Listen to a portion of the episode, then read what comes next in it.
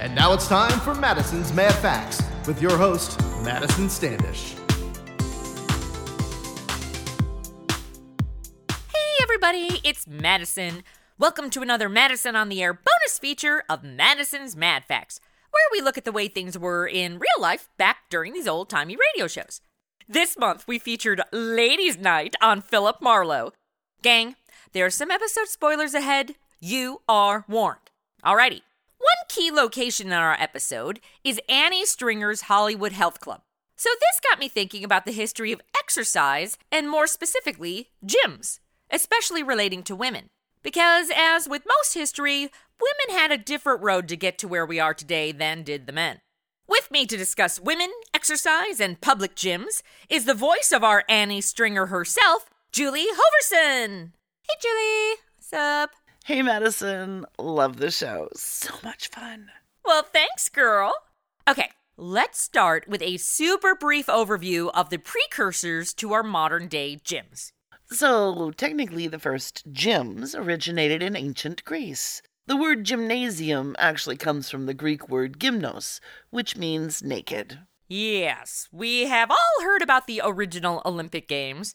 I know most people think about things flopping around, but I'd be more like, dude, there was no sunscreen then. Ouch. The Greeks put a lot of value into the pursuit of physical health, a philosophy even mentioned by Aristotle and Plato. The gyms of ancient Greece not only included exercise, but education for young men as well. But not for women. Nope. In fact, as physical fitness grew and evolved over the centuries, women were left out of the process by design. In the mid 1800s, men's gyms were gaining popularity. The YMCA, for example, was founded in London in 1844. They opened the first indoor gymnasiums in 1869, and a staff member at a Boston YMCA coined the phrase bodybuilding as early as 1881. But women were not only excluded from this rising culture of exercise and fitness, they were actively discouraged against it. Okay, so why?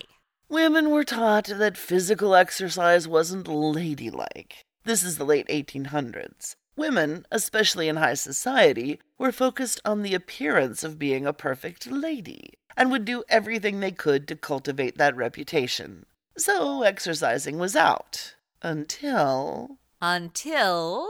Doctors began to notice that the birth rate among the upper class was dropping. Women were spending too much time being ill, mainly out of boredom, or to get attention, and that illness precluded uh, conjugation. So the doctors invented the fresh air movement and got everyone taking preprandial and postprandial walkies to make digestion work better. But really to get women to stop being sick and have more babies. Ha! Of course, women were encouraged to exercise when suddenly the men weren't getting any.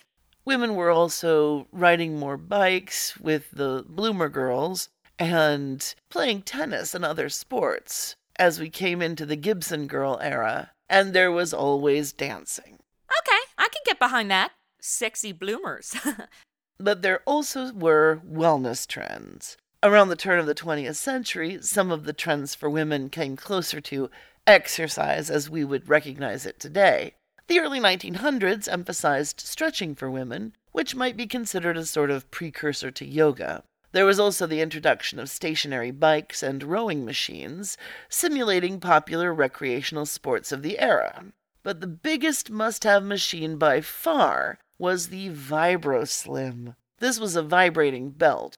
The woman would stand with the large strap around her waist across her lower back, and the vibrating motion of the belt was meant to aid in weight loss. This allowed women to not exert themselves while exercising thus maintaining their ladylike stature.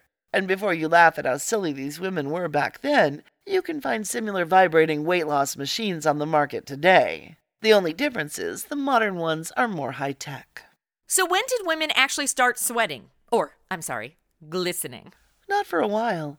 The roaring 20s saw a lot of partying by both men and women, so the next wave of fitness trends didn't start until the 30s. While Charles Atlas was helping men find the 97 pound weakling inside all of them, Joe Bonomo and Jack LaLanne were opening up fitness for women as well. Bonomo provided ladies specific health related books such as How to Beautify Your Figure, while LaLanne, the fitness legend, opened what is considered the first health club in the U.S. in Oakland, California in 1939. He emphasized lifting weights and rigorous exercise, but was contradicted by many doctors who claimed such activity was physically dangerous. LaLanne actually was one of the first to encourage women to participate in weightlifting as well. But with social norms and the naysaying doctors, LaLanne's efforts would not catch on with women. By 1950, however, LaLanne was on TV, and he stayed there for 34 immensely popular years. Oh, that's awesome. So then, did women exercise at all back then? Apart from a lot of walking. Remember, women didn't drive much yet, and for some, a lot of social dancing. There were some fitness trends of the time that were marketed to women as beauty trends to disguise the stigma of the word exercise. Women sought the glamour of the stars on the silver screen. They would perform simple exercises meant to target areas like the legs, uh, posterior, and stomach to produce the desired curves of the Hollywood starlets. The 30s and 40s was the first time activewear specifically for fitness was created for women. Now, prior to the turn of the century, women would exercise in dresses, corsets, and heels. But now a new market opened up, selling leotards, tights, and ballet slipper like shoes for more freedom of movement while exercising. And if you want to see an example of a women's gym, watch the film The Women from 1939. Nice. So, in our episode of Philip Marlowe, which originally aired in 1950, what kind of exercises would women be doing at Annie Stringer's Hollywood Health Club? In this episode, Annie's Health Club is described as a Turkish bath, which is a very old institution dating back to the 14th century. Back then, a Turkish bath was about communal bathing in the time before plumbing, a place to relax, be social, and, yes, lose weight. Instead of saunas, most had rooms with dry heat, which helps the skin, muscles, and circulatory system. The character in Philip Marlowe referring to Annie's place as a Turkish bath was basically just using the outdated terminology. Annie's Health Club was more likely similar to that of Jack LaLanne's creation. Annie's place probably had free weights and pulley based strengthening and resistance machines. What is interesting is Annie's Club is women only. A Turkish bath, both in the past and present, does separate guests by gender, so it's likely Annie's place had a dry heat room or a sauna. Plus, much like today, being women only would have put her clients at ease to do these unladylike exercises without the judging or leering eyes of men. So by the 1950s, were women exercising yet? No, not yet. Annie was definitely ahead of the curve, but she'd been a lady wrestler, so chances are she was trained the same as a male wrestler would have been trained.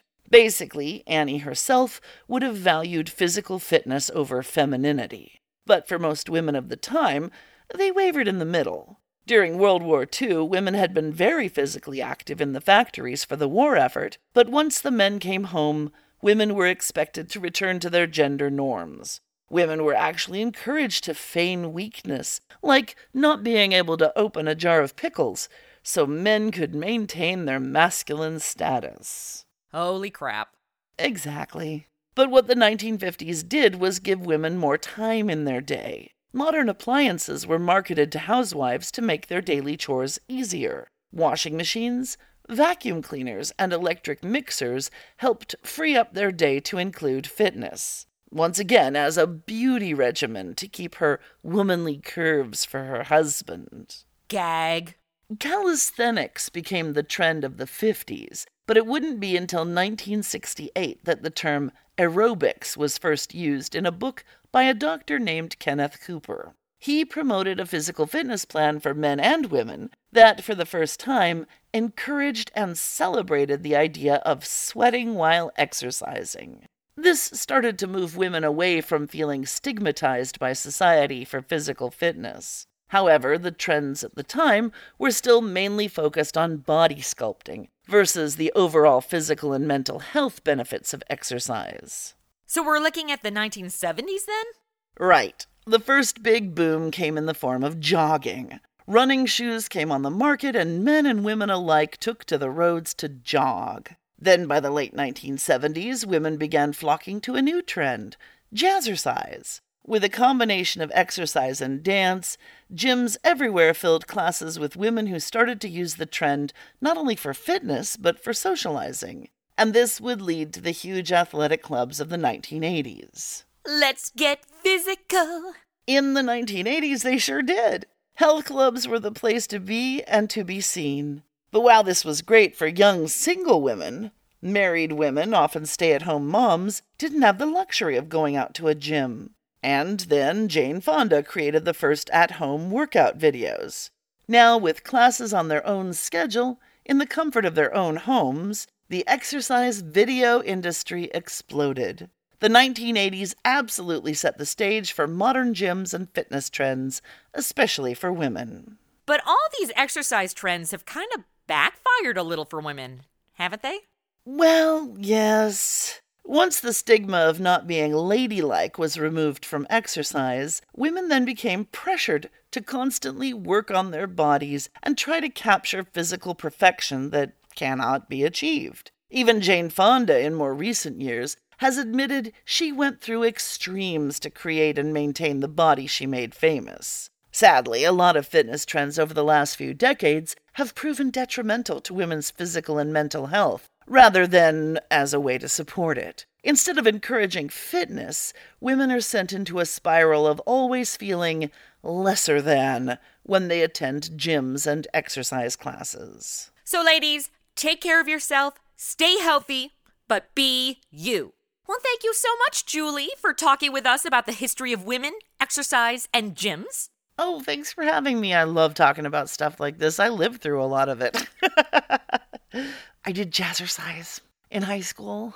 Well, you were amazing. Thank you, too, for adding your own stories and facts to the show. You made this Mad Facts even better. And hey, thank you guys for listening. Get ready for new episodes of Madison on the Air to premiere the first of every month.